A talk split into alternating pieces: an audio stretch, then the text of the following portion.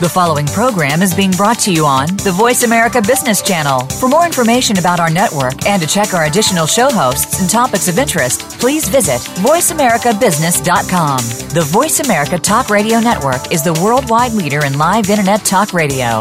Visit VoiceAmerica.com. The views and ideas expressed on the following program are strictly those of the host or guests and do not necessarily reflect the views and ideas held by the Voice America Talk Radio Network, its staff, and management.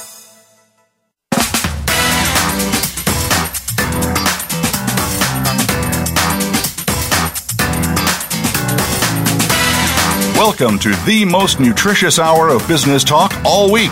This is Coffee Break with Game Changers, presented by SAP. The best run businesses run SAP.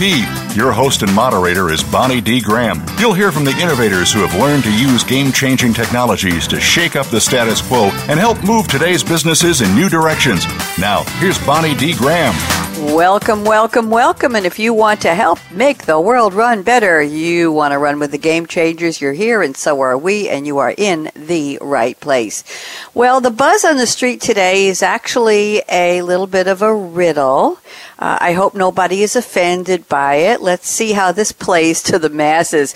Uh, the question is, and this, by the way, is from National Accounting Day Humor. That'll give you a clue.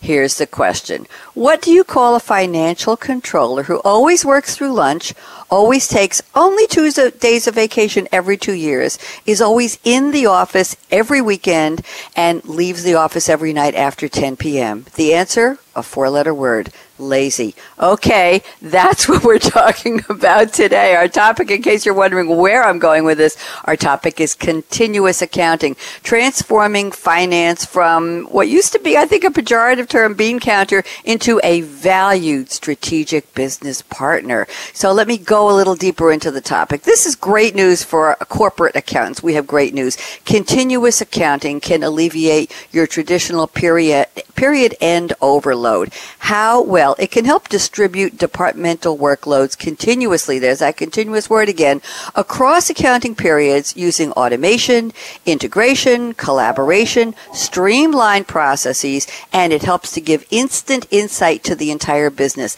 This is all good news. What is the bottom line benefit for you, the corporate controller, CFO, CPA? You get back valuable time while you help transform the finance function from a cost center to a partner in the business. And who in finance doesn't want that? We have a panel of three experts who are going to help deep dive and explain all of this so it makes sense to absolutely everyone, including me. And let's see what we're going to be. We're going to be talking to in just a few minutes. Isaac Tucker, a newcomer to Game Changers Radio. He's a vice president of product management at a company called Blackline, and we'll have him tell us a little bit about his company in a few minutes. Joining him on the panel is Robert D. Kugel, CFA. He's the senior VP and research director, and I also have here his title as CFO and business research at Ventana Research, and we'll find out more, and he asked me to call him Robert, his full name, and not Rob. Today, Rob is coming back on the panel. We haven't heard from him in quite a while. And rounding out the panel is Elizabeth Milne at SAP, and she'll tell us all about what she does.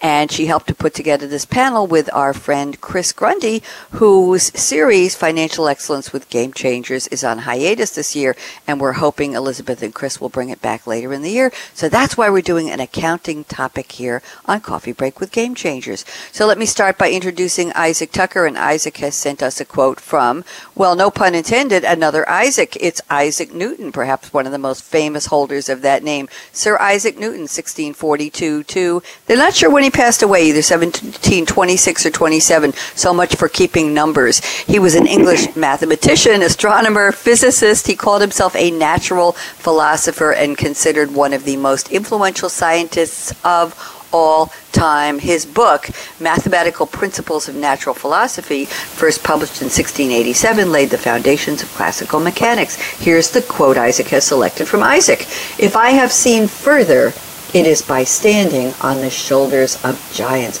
Isaac Tucker, welcome to Game Changers. How are you? I'm all right. I appreciate the intro. We are glad to have you on board. So, first, before you talk about the other Isaac, I hope you don't mind my saying that. I was so intrigued. Uh, tell me just in 60 seconds, what does Blackline do? Uh, yeah, happy to. So, so Blackline is a software company, first and foremost. And uh, we're focused on building tools solutions for the accounting function. And what that tends to mean is that we're looking for ways to make different processes, different steps in the close, different internal controls easier to manage, more fully automated, uh, and, and, and simply better in all sorts of different ways. I think that in general, most companies see us as a way to augment their core accounting system. In other words, we are not a we're not an SAP. We're a company who helps take that data from SAP and, and twist it up in different ways so accountants can get at it a little better, can use it for some different things, and can take processes that otherwise would be managed in Excel and move them into a centralized cloud tool. Okay, and now, now let's talk about standing on the shoulders of giants. How does this quote relate to our topic today, continuous accounting? Isaac? So I like this. I like this quote uh, because there's a little bit of built-in irony in the mm-hmm. sense that it's most recently attributed to Isaac Newton, but you can find variations on the quote that go back forever and ever. In fact, there are, you know, there's actually a whole Wikipedia page dedicated just to who actually said this. Mm-hmm. And that mm-hmm. almost speaks to the intent of the quote itself, which is that innovation, good things, things that are going to stand the test of time, don't come from a single sort of leap. They come in very small incremental improvements. You know, there's something to be said for uh, if we're ever going to, you know, if we cure cancer, it won't be someone who stands up in a lab one day and goes, Eureka, I found it. It's mm-hmm. going to be this steady march of science in, in tiny little bite-sized increments. You know, 1% increase here, a tenth of a percent there, that actually makes progress happen. And so I think that what we're going to talk about today is a process, is a, a change, a bit of innovation that we're seeing in the world of accounting and finance that is coming slowly but inexorably. You know, and I think I think a lot of people are used to hearing about, oh, this thing will revolutionize the world. Mm-hmm. And I don't think mm-hmm. that's how innovation works. I think the reality is when you get big changes, when you get something like continuous excuse me, continuous accounting, which is really starting to to kind of take off, certainly amongst our customers. You're not talking about one day you wake up and everything's different. You're talking about slow changes, small changes, slightly different people, slightly different hiring, a different way of managing, a different way of, of conducting your day to day.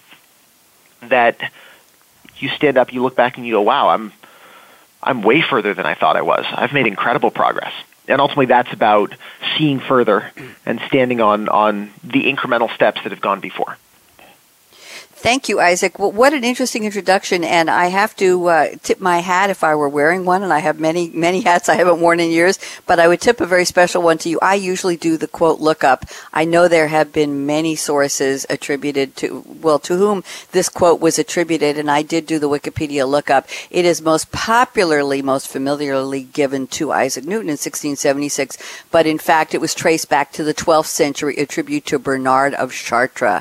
And he said, Bernard of Chartres used to compare us to dwarfs perched on the shoulders of giants. Uh, and he was talking about this, or somebody was talking about this to John of Salisbury in 1159. So it does go way back, and I thank you for the homework on that. I also have to thank you for giving me an absolutely perfect segue to our next speaker's quote, and it is Robert Kugel at Ventana, and we'll get him to straighten me out on what his real title is. But Robert sent us a quote from Benjamin Franklin, uh, and it was from his Poor Richard's Almanac. Those of you around the world not familiar with this, well, first of all, Benjamin Franklin was one of the founding fathers of the U.S. and the first U.S. ambassador to France. He was a renowned polymath, an author, printer, political theorist, politician, Freemason. When did the guy sleep? Postmaster, scientist, inventor, civic activist, statesman, and diplomat called the first American. Oh my goodness. But Poor Richard's Almanac was a yearly pamphlet that he published from 1732 to 1758, and he adopted the pseudonym Poor Richard or Richard Saunders for this purpose. He actually printed up to 10,000 copies a year. It was that popular in the American colonies. So here's the quote that is just a wonderful tag along to what Isaac Tucker was explaining from Benjamin Franklin. Without continual growth and progress, such words as improvement, achievement, and success have no meaning. Robert D. Kugel, welcome back to Game Changers. How are you? I'm doing well. Thanks, Bonnie. We're glad to have you, and and I'm going to slip into Rob from time to time. I'm sorry, but I'm so so used to calling you Rob. First of all, the reason I said that it was a nice segue was that Isaac Tucker was saying there's no eureka moment where accounting changes and the role of the comptroller changes. That it's incremental, small changes that lead up to something. And your quote says, "Without continual growth and progress." So I thought those went very well together. What do you think, Robert? Well, I, I agree completely, and I think that's uh, that's the the watchword here is that it's continual, it's small steps uh, to getting to improvement. Um, but um, I, going back into history, though, I, I, you know to put that into into context, what I was thinking about was that uh, uh, double entry bookkeeping was was codified more than 500 years ago, and this year marks the 500th anniversary of the death of a fellow named Luca Pacioli who was the monk uh, who first codified double entry bookkeeping. Um, accounting processes have changed very, very slowly since then, even with the introduction of computers. Uh, but today, I think information technology has evolved, um, you know, to enable a, a, near complete redefinition of the accounting function. It's not going to happen overnight, but it's going to happen uh, uh, surely over over the next decade or so. Um, and, and that's the driver behind the concept of, of continuous accounting from my perspective. CFOs and controllers need to fully embrace technology and the fundamental change that it's going to make possible. If they want finance to be strategic, I mean, really want it to be strategic, the, the department must change and it must grow uh, to enable their companies to achieve more. Thank you very much. I, I looked him up. I did uh, what I thought was phonetically appropriate, and I found Fra Luca Bartolomeo de Pacioli, sometimes called Pacioli or Paciolo, 1447 to 1517, Italian mathematician, Franciscan friar, collaborator with Leonardo da Vinci, and a seminal yes. contributor to the field now known as accounting. Very, very interesting. Thank you for that. Now, clarify for me, what's your current title at Ventana, and why don't you tell us a little bit about what Ventana Research is up to these days, Robert? Oh, sure. Um, my title is uh, Senior Vice President, and I'm also a research director um, running the um, uh, Office of Finance and Business Practice uh, at Ventana. Um, and what Ventana does is, uh, just to give the soundbite here, we provide companies with uh, business-focused advice on how to make better use of software uh, based on the primary research that uh, that we do. We're um, advisors that understand business strategy, uh, but also uh, very you know expert in technology, uh, so that we can see the connection between the two. And I like to say, you know, uh, compared to other um, I- I- IT analysts, um, you know, I'm, I'm deep in the technology, but I also read the accounting bulletins from time to time. that's that's good to know. Thank you very much, Robert. Glad to have you on board again. And let's welcome our third panelist. She is Elizabeth Milne. Elizabeth, I'm looking for your title here. I want to get it right. Uh, let's see now. I know you have an executive MBA from Northwestern University's Kellogg Graduate School of Management, and you wrote a book in 2014, Accelerated Financial Closing with SAP. Elizabeth, I'm going to read the quote you sent me, and then we will find out what your full and current title is. So let me get to the quote here. Okay, this is a fascinating quote. The quote is from a lady named Catherine DeVrye, D E V R Y E. She's a young one, born in 1957. Uh, here's a little tongue twister. She's a Canadian born Australian, okay, author of eight best selling nonfiction books. She's a former IBM executive in Australia, Tokyo, and Hong Kong. She is an Australian Executive Woman of the Year winner, and she was named last year by the Financial Review as one of the top 100 women of influence in Australia. I had never heard of her, but I will tell you that her books, Catherine DeVrye's books, include Serendipity Road, Who Says I Can't, Hope Happens, Hot Lemon and Honey. Good service is good business. The customer service zoo, that should be interesting. Japan, an A to Z guide, and sports marketing and sponsorship. She's all over the place. Here is the quote Elizabeth has selected. The seven most expensive words in business are, we have always done it that way. Elizabeth Milne, how are you? I'm great. How are you? I'm fine. Thanks for joining us. Give me your title. I didn't see it in your bio. What is your title currently at SAP? I am currently Senior Director in Product Marketing at SAP. Okay, now that we know exactly who you are, tell me about this quote. Are you a big fan of Catherine DeVrye? DeVrye, how do you spell it? Uh, yes, I, I would, I'm a big fan of the quote. I'm honestly, when I was looking around, I knew the quote before I knew exactly where it came from or who to attribute it to. So it was more the concept of the quote itself that we've always done it that way. That's uh, that that concept of inertia is certainly something that we see out in the market quite a bit. But uh, as you opened with a joke, it did remind me of an accounting joke that goes along with my quote. Is uh, why did the accountant cross the road? And the yes. answer is, well, that's what he did last year. or we might even make it a little worse and say that's what he did at the end of the last period, too, right? Exactly, exactly. trying I'm trying to get in the spirit of all of this uh, this CPA talk here. I, I hope I'm going to address this to to you, Elizabeth, as well as to Robert and to Isaac. I hope I didn't offend anybody with the opening quote. I went through hundreds of quotes of CPA humor, and I thought, what's the one that's going to be most telling for our topic and least offensive? Robert and Isaac, I didn't upset anybody with that quote about the CPA who works forever, did I? No.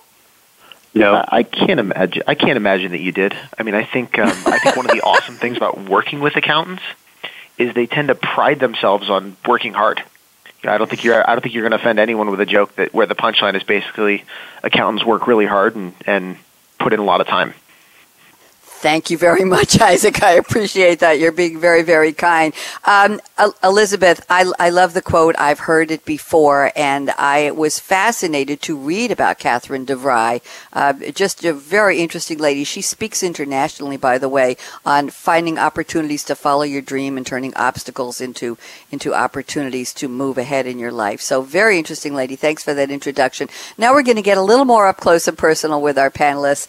I have pictures, by the way, to my audience, I have pictures of my panelists in front of me in my notes during every show, and most of most of the guests on almost all of our game changer shows send me pictures where they are smiling. So I'm looking at three very smiling faces and I'm going to ask these smiling faces one at a time, where are you calling from today and what's in your cup today or what would you rather be drinking that makes you smile like in your photo? So Mr. Isaac Tucker, talk to me.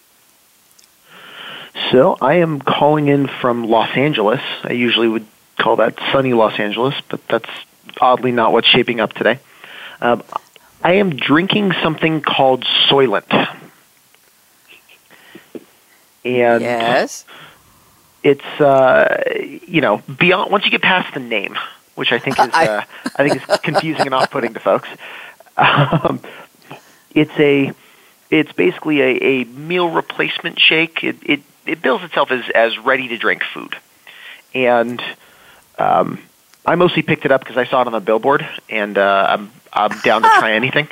Um, but it's awesome. It's you know it's it's replaced my breakfast. It also tastes like chocolate milk, which helps. Um, I have to spell it. So I have to oh, spell it, Isaac, so people are not misled. It's S O Y L E N T, and it's a brand of meal replacement that are advertised for consumption as staple meals available in the U.S. and Canada as a pre-mixed beverage or in powdered form for mixing with water. Introduced just three years ago in 2014 after a crowdfunding campaign that generated, wait for it, Isaac, 1.5 million dollars in pre-orders. How's that for financial success? Hmm. Yeah, half decent. Don't don't drink the powder though. The powder's not good. For what it's worth.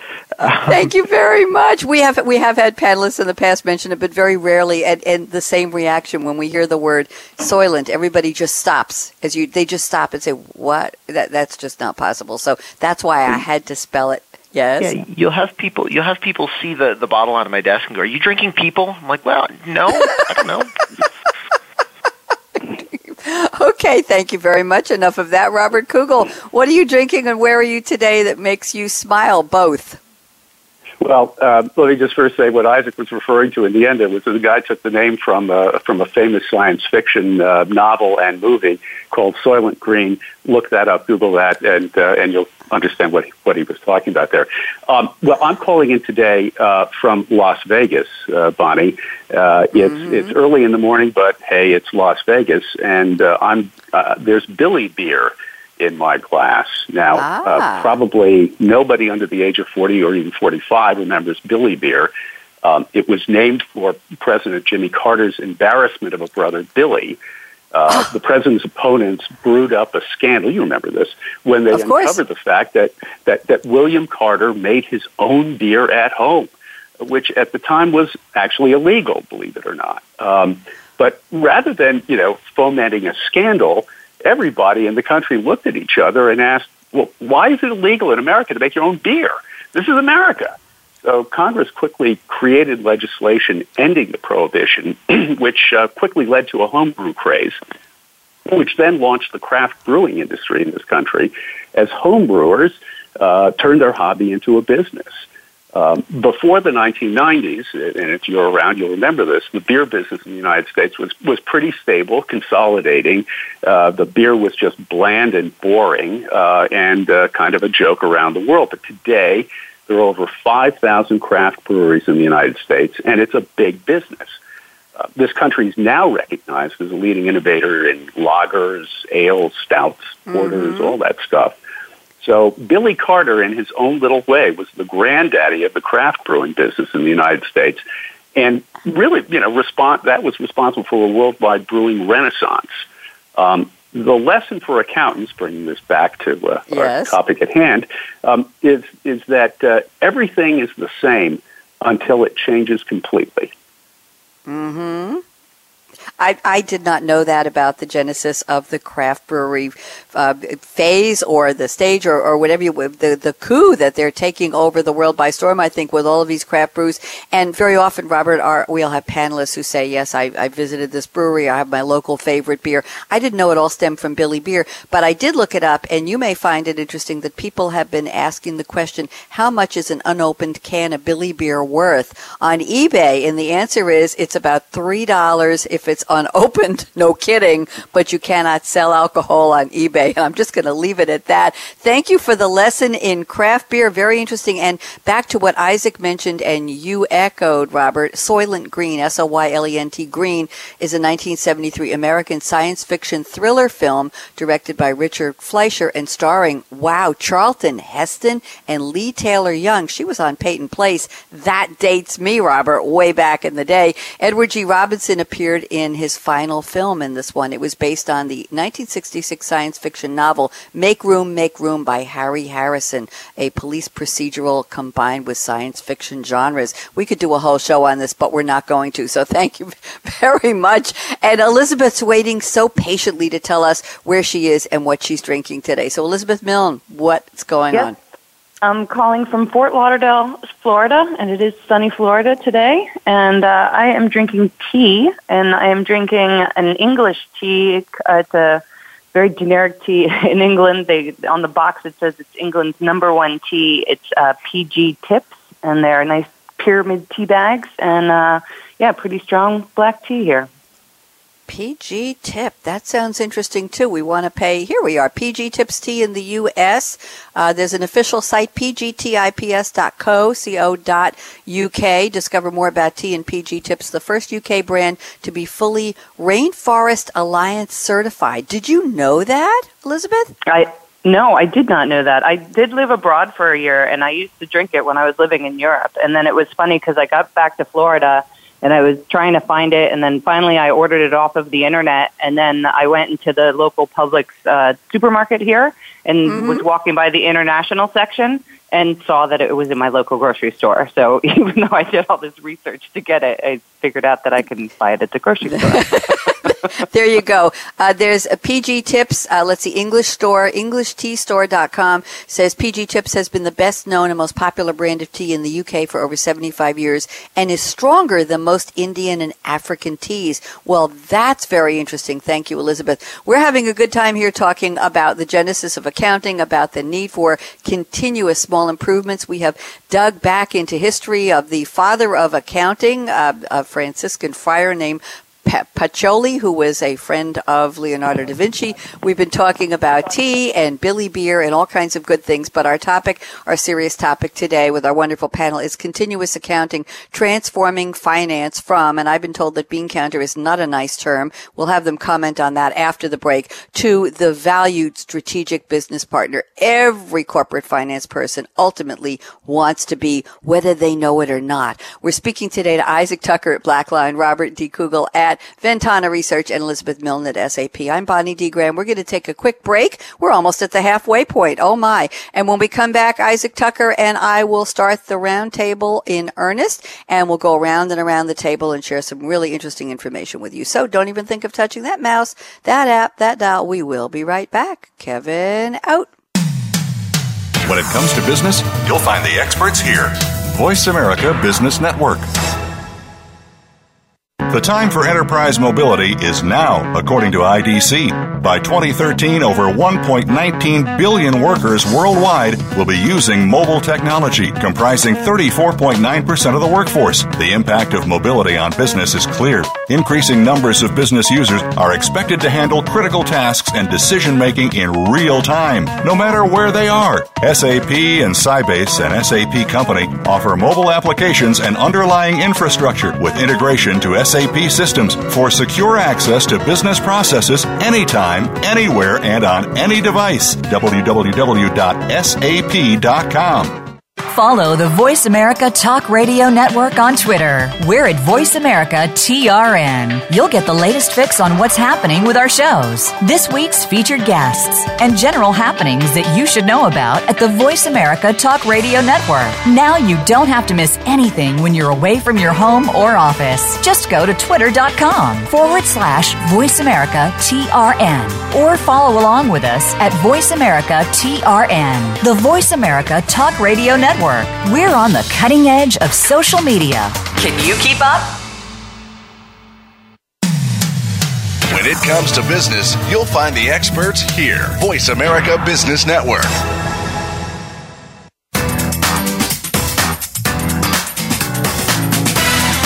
You're enjoying Coffee Break with Game Changers, presented by SAP. You can send an email to bonnie.d.graham at sap.com. And you're invited to tweet your questions and comments during and after the show at Twitter, hashtag SAPRADIO. Now let's get back to Coffee Break with Game Changers. Yes, indeed. We're taking our coffee break today, which the gentleman at the beginning of the show said is the most nutritious hour of business talk a week, and we'd like to think we are. We've been talking a little bit about uh, beverage sustenance before the break, and now we're getting down to business here with Isaac Tucker at Blackline, Robert Kugel at Ventana Research, and Elizabeth Milne at SAP. And we're going to kick off the roundtable in earnest with Isaac at Blackline. And here's what Isaac told me before the show in his notes, and he will get us started in just a moment. He said, Enterprise accounting and finance software tend to be very conservative. It's an area where innovation tends to be slow, but both because the profession is heavily codified, which we, we, talked about, is also because the budget for innovative tools is often non-existent. So let's talk about this innovation trend and new technology. Isaac Tucker, get us started, and then we'll invite Robert and Elizabeth to chime in. Go ahead. Yeah, my pleasure. I mean, I think this is this is a good place to start a, our our conversation around kind of an innovative trend in accounting and finance by by noting that this is traditionally, historically, kind of the one of the more conservative pieces of the business. You know, and I think that I think that shows up in a bunch of different ways. I think that companies tend to underfund accounting. Eh, you know, there's something to be said for the revenue producing part of the business gets whatever fancy new toys it wants the COGS part of the business is the same. But for the back office function, it tends to be a case of, well, if it worked fine last year, then just keep using it this year. You know, we when we talk to our customers, we've seen crazy things going in. You know, we see um, we see green screen accounting systems. You know, tools that are that are still running on mainframes. We see uh, we see situations where you still have people manually by hand writing down key information to have someone else mm. then key it in in a different in a different system. Ouch. So I think that I think that there's the kind of the backdrop for this conversation is this is an area that's ripe for disruption, right? This is an area where there's to date been systematic underinvestment, and where frankly, you know, organizations there's a ton of inertia, but that's cool. It means we're kind of poised uh, poised for a little bit of revolution. I think. Um, I will say, just as one quick caveat, uh, often technology vendors can be part of the problem. You know, mm. because hmm. someone is still out there selling a mainframe accounting system somewhere. You know, and, and there's not very many companies. I, you know, we like we like working with SAP, but you know, we like we like anywhere where you're starting to see people kind of push the envelope from a technology perspective. But mm-hmm. even a lot of the vendors in the space tend to be very much about the status quo. You know, I sold you that license last year. Let's do it again this year, and again and again and again. And again and again and again. Thank you. A good introduction to the topic, Robert Kugel at Ventana. Talk to us. Agree or disagree about this inertia? What do you observe? Well, I take a slightly different view on it because I think um, you know CFOs and controllers um, are are just naturally cheapskates. Uh, they don't want to spend the company money unless Sorry. they absolutely have to. Um, you know, and uh, they they don't think that software rusts. Uh, when in fact it does. Uh, one of the things are uh, uh we just published some research on uh, the next generation of ERP systems, um, and it turns out that on average, companies are keeping their ERP systems two years longer than they did 10 years ago. Um, now, th- they're better built. Uh, they're, uh, you know, they, they tend to maintain them better than they have in the past. But I, I, I think a, a lot of times that um, it's, it's, uh, uh, you know, the result of, of not wanting to spend money that you don't have to, and if it ain't broke, uh, then we ain't going to fix it. Um, but I but I also think uh, and, and and to key off of something that Isaac did say, I, I think uh, you know that there's there's some component there uh, on on the vendor side, but I think it's it's because a lot of times. uh, people listening to the claims of, of technology vendors uh, gets a bit uh, a bit uh, cynical, and, uh, in, in, if, if they're listening uh, to what they're hearing, because you know I think a lot of I think genuinely people think that uh, who are making these products um, you know, think that uh, they're they're achieving major advances. When you know, if you look back on on a lot of what looked like major advances in, in computing and software, they they seem like baby steps in retrospect. Um, you know, it, so I, I, but I think that you know, why are we having this conversation? It's because I think technology now, particularly the technology that's going to affect the the finance and accounting organization, uh, this time it's different. And what finance executives need to understand is that fundamental changes to the underlying technologies, such as database design and, and, and things like machine learning, which sounds like so much BS and, you know, and, and esoteric stuff, you know, but, but, but it's for real and, and it will eliminate the need for about half their accounting staff uh, within a decade, bit by bit, little by little. That's what's going to happen if that's what they want to do. If they want to embrace technology, it's fundamentally going to change um, how uh, finance and accounting organizations keep the books, uh, how, how they assess performance, and how they manage the finance function and, and the money. Uh, but uh, but I agree with with with Isaac. It, it isn't going to happen overnight. Uh, a decade from now, though, you're going to look back and you're going to say, "This is when it started to change for real." Very interesting. I, I actually quoted you, Robert. Uh, does fight does um, financial software rust? And the answer is yes. Thank you. That was a very quotable moment. In the future, somebody will quote Robert Kugel at Ventana as saying that. Very, very picturesque. Elizabeth Milne, love to get your thoughts on that. What's your POV? You agree with Robert or agree with Isaac or somewhere in the middle?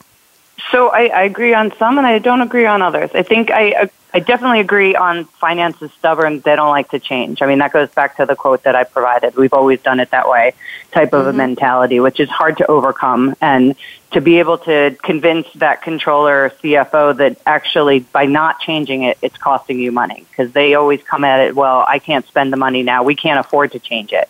And it's really the opposite of that is that they can't afford not to change it.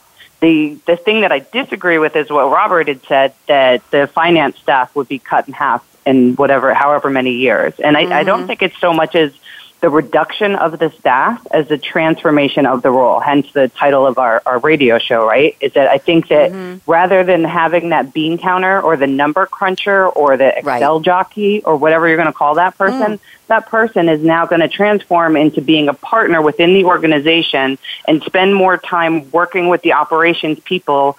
Have, like I think that communication of the that finance person really being the analyst, being able to help to work with the different operations departments within the organization will d- develop more of a partnership and an understanding on how you can really leverage all of this data to make the organization run better.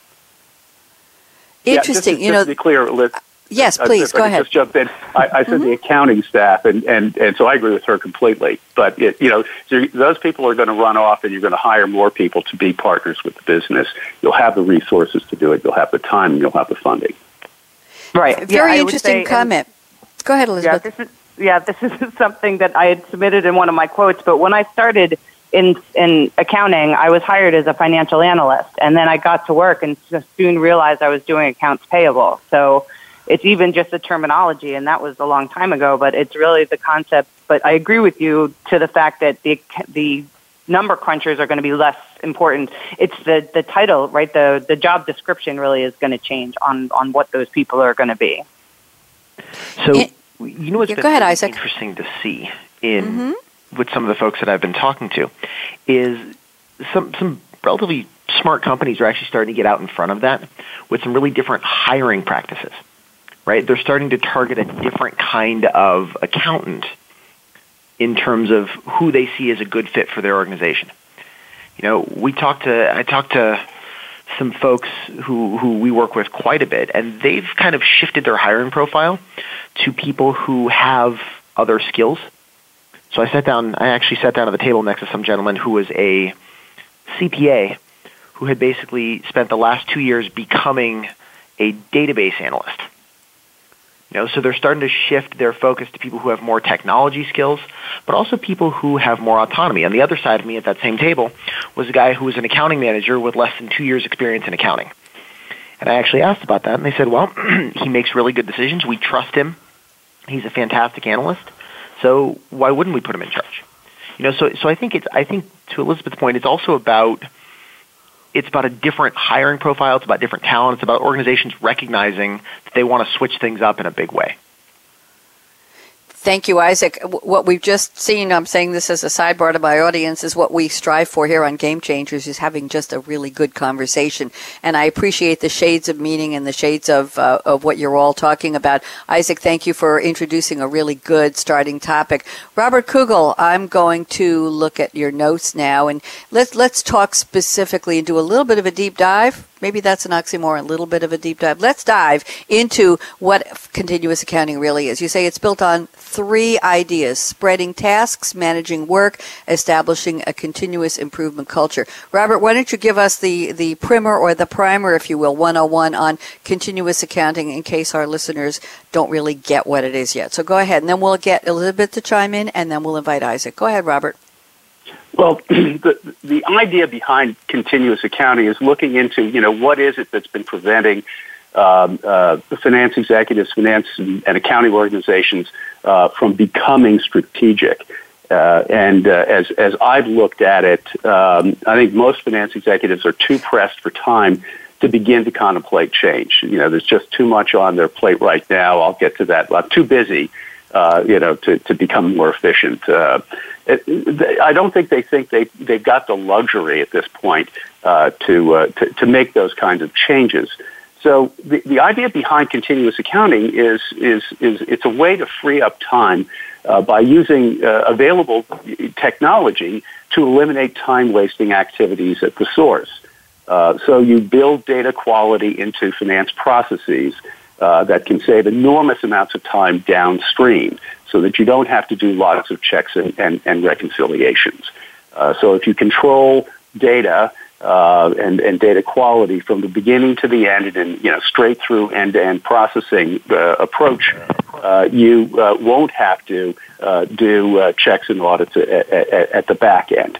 Um, spreading workloads across the accounting periods de-stresses departments uh, because you're balancing workloads, and there isn't all of that, you know, uh, you know, stuff that has to be done um, uh, at, at, the end, and, and and I think that tends to lessen a, a, a tendency uh, of departments to only uh, focus in on things that need urgent attention. Um, and, and lastly, embracing a, a continuous improvement attitude uh, counters, uh, you know, what what uh, Elizabeth was saying. It, it, it, counters the "we've always done it this way" mentality that uh, that that prevents productive change from occurring. So um, it's it's it's those three things. Thank you very much, Elizabeth. Love to get your thoughts on this, please. Yeah, absolutely. I, I think the technology, the traditional technology was that at the end of the period you run batch processes, assessments, allocations, whatever those are going to be. And those batch processes using older technology would take you three or four hours. To run an actual financial consolidation, you'd have to extract data from your ERP system, load it into another system, run a consolidation. All that stuff take, takes time, maybe four hours, maybe even a day to run a full consolidation. With in-memory technology that exists today, with the ability of the processing speeds that exist within computers today, things that used to take three to four hours, now you can run in minutes. And so the question is now with that technology, what do we do? And to Robert's point, you distribute it throughout the period. So what if I ran that assessment in the middle of the period just to do a check and see where I'm at? What if I did run that consol- consolidation in the middle of the period? Is it going to give me the complete period end picture? No, but it will give me time to address things that previously I had to wait until the end of the period because everything took so long to run. We only had one chance to run it, and then we run fire drills and we work weekends and we work long hours in order to figure out where the discrepancies are, do the variance analysis, making sure all the accounts reconcile. And now, if you distribute that workload throughout the period, then it makes your period end better and it just it makes the access to that information better so that you can shift then from just producing a board book at the end of the period which is a static number of reports that's either hard copy or PDF or whatever it is that's sent around mm-hmm. at the end of the period to leveraging technology where you can use self-service reports and you can have people go in and slice and dice whenever they want to get a better access to the information sooner to make better decisions. Thank you. We're building out a really good definition here. Thank you, and very practical down to every day. And Isaac Tucker at Blackline, please chime in. Agree or disagree? Anything you want to add to our definition of continuous accounting? You know, I'll add. I'll add two things. The first is this: continuous accounting, in a huge way, is about getting away from a calendar. Uh, you know, the the closed calendar can be a bit of a tyrant. You know, it's got some pretty demanding deadlines, and it, it demands that things happen on a recurring basis. And one of the things that, that we kind of, I look at continuous accounting as something that ultimately gets you away from things that are scheduled at all. I can give you an example. So, so accountants do something every month, usually called a reconciliation, and it's where they're they're validating the balance in an account for completeness and appropriateness. But it's very possible that you don't need to do that reconciliation every month. That in fact, if the right things in fact occur, it's a zero balance account with no activity, or it, it ties out exactly to the bank account, both at the transaction and the balance level. But for any reason, if you don't need to do that reconciliation, why do it? And the current answer today is well, because we're on a schedule, and the schedule demands we do it monthly.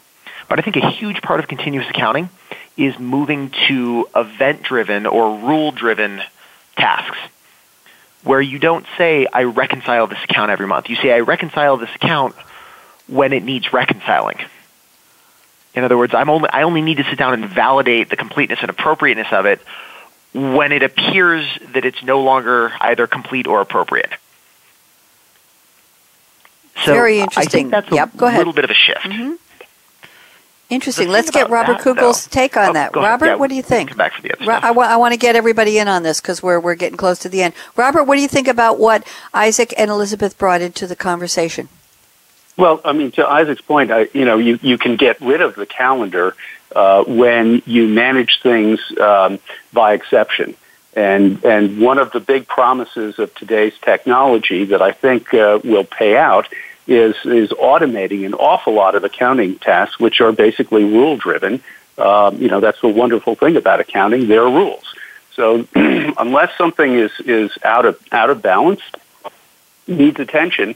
Uh, uh, a machine, you know, the machine learn the, the, the machine that's been taught uh, how to be an accountant uh, can pass all of those other things and only uh, give uh, the, the things that needs you know human intervention, the intelligence of a human being, you know, to, to, to deal with that stuff. So it, it, it does have uh, you know tremendous potential uh, for eliminating work that will become unnecessary. Hmm. Elizabeth, any thoughts on that? Yeah, a couple things. Number one is, is yeah. this the combination of people, process, and technology. And we talked about mm-hmm. people and how the, the profile of this accountant, and the finance professionals is changing. We've been talking about in-memory technology, those types of things, and, and I think Isaac did a good job of talking about how that process then is going to change to not being based around the calendar. But I think that one of the key things that needs to be brought into this that when I discuss continuous accounting a lot is that this is not going to replace the period end close. The period end close will never go away. I've never had a customer say, we would love a real-time annual report so that every time you open it, the numbers change to live whatever the data is. So while the calendar will become less a barrier, it still, I think, needs to be recognized that the period ends in creating r- reports at the end of the period. That's not going to go away, but the processes and how you get there and how you can make the quality of that information better at the end of the period is where you can start to deconstruct the calendar with other tasks that get you to the end of the calendar. Interesting. Robert, thoughts on that? Uh, I agree completely. You know, we, we, we have to keep the forms uh, and format of, of accounting because uh, they exist for a very good reason. They communicate um, uh, the, the, the performance and economic health of a company to people outside of the company and, and even people within the company.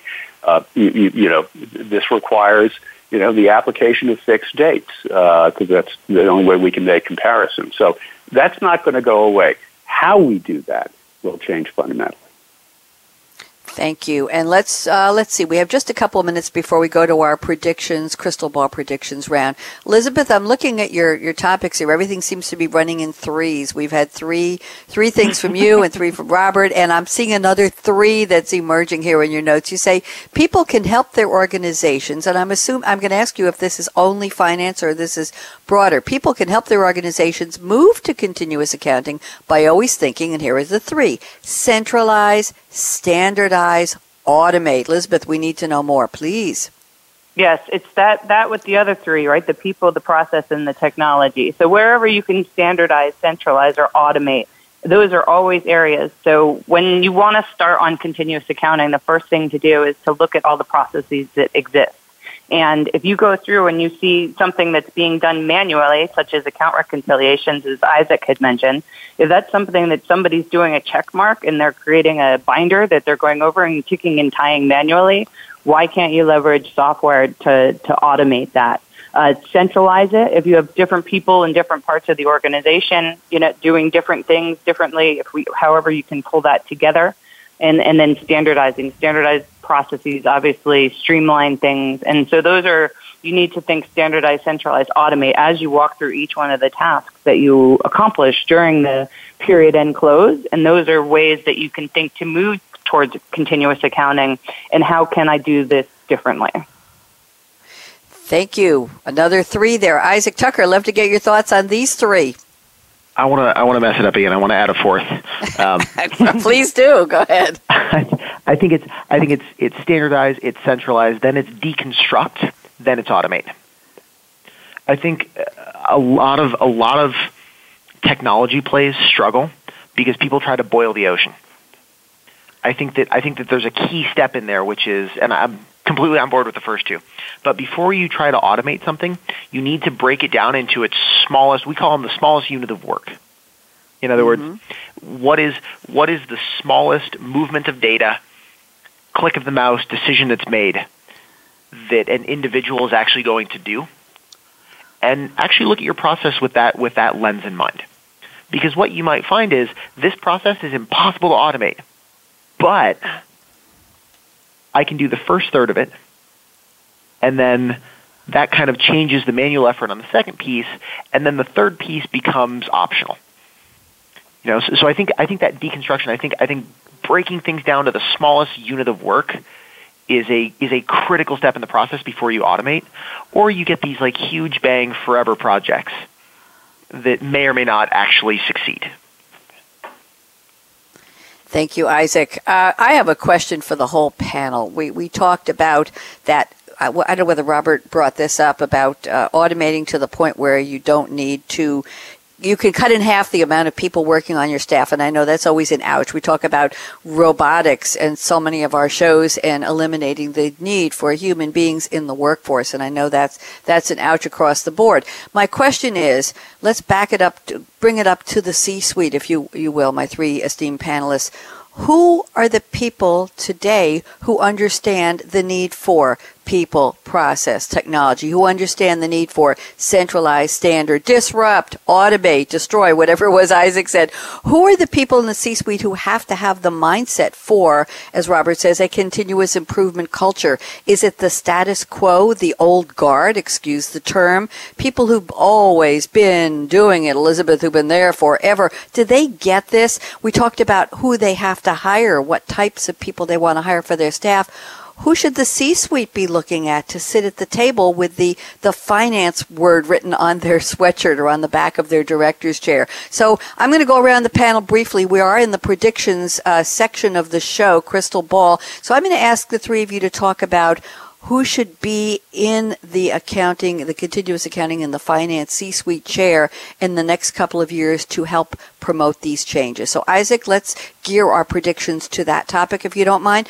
Isaac Tucker, Blackline, predictions, 60 I, seconds. Go. I kind of I kind of want to cheat a little bit. So, so, the obvious answer is the CFO, right? I mean, the CFO is the is the person who has the authority and the wherewithal and the scope to actually But who will that person be? Who will that CFO be? What what generation will they come from? What background will they have? Who do they need to be? You know, so so quite honestly, I really think that the leaders of the future in accounting and finance are people who are first and foremost accountants, but who are very comfortable with technology. You know, you're starting to see a lot more of the finance systems analyst role, but honestly, in our line of work, the controllers and the accounting managers and the VPs of finance that we work with are tech savvy. Mm-hmm. So I don't I don't know okay. that you can isolate a generation, but I think mm-hmm. that I think mm-hmm. that the key thing is it's it's accountant first, but someone who believes and understands and likes technology. Okay, thank you very much. Good prediction and good. I think it's more of a this has to happen rather than I predict this will happen. Let's go to Robert Kugel at Ventana Research. Who do you see in that C-suite chair really leading the charge? Charge being probably a double or triple entendre. We're talking about accounting here. Uh, who's leading the charge for continuous accounting in the next couple of years? Robert. Well, I, I think we're making progress uh, one gold watch at a time. Um, the uh, people who are, you know, close to retirement uh, grew up in an age where spreadsheets were just the most fabulous new invention on the face of the earth, uh, and uh, and and they haven't lost that mindset, which which is a, which is a real barrier. Uh, but I won't go there. Um, uh, the mm-hmm. I think the you know ideally. Uh, I, you know, it would be somebody who's extremely well versed in accounting um, and technology and sees the connection between technology and accounting. Um, I, I, I, think I would agree that that, that those, that's that's a key ingredient there. Um, I think a, a, a people focused type of CFO, um, you know, somebody who is not uh, far too analytical, introspective, somebody who's a leader is in better uh, in a better position to lead that charge. Uh, because that individual can inspire change. Um, you know, the, uh, the, the, the, inward focused, being counter type, uh, you know, that, that, that uh, stereotype uh, isn't really going to be able to, to motivate the kinds of, of behavioral changes that are necessary uh, to take that leadership role uh, to inspire people to say, well, I guess we will do things differently. Thank you. We will do things differently. There's the keyword differently. I think do is also a keyword, not just think about, cogitate over, plan, schedule, do. Elizabeth Milne, love to get your prediction. 60 seconds. CFO yes, of the future. So I, I would say that the exceptional accountant thing is absolutely mandatory as what was being talked about. We did talk about automating things. And when it comes to accounting, accounting is really an art. It is not, it, even with machine learning, there will always be a human nature to accounting. There are guidelines that exist out there, there's laws and those types of things, but that is going to be the person that I think is going to drive this whole continuous accounting aspect of it. I would say the CFO is going to need to be the executive sponsor of it, But I think the controller level and those power users, those digital native generation that's going to come in and just have that natural comfort with the technology, that paired with an education in accounting and understanding that accounting is an art and you can't automate everything when it comes to accounting. That's just not how it works. Thank you. That was a good reality check. I want to thank our three panelists. What an interesting conversation. Isaac Tucker at Blackline. Isaac, such a pleasure to have you. Love the energy. And Robert Kugel at Ventana. Always a pleasure to have you and Elizabeth Milne as well. And a shout out to our tweeter extraordinaire, Chris Grundy in the UK, who is, as I said, sponsor of Chris. I know that Financial Excellence with Game Changers is on hiatus, but I am counting on you coming back with a new 10 episodes either later this year or at the top of 2018. Oh, Oh my. Thank you to Kevin Gassman, our engineer extraordinaire at World Talk Radio, and we'll be back tomorrow with two live shows.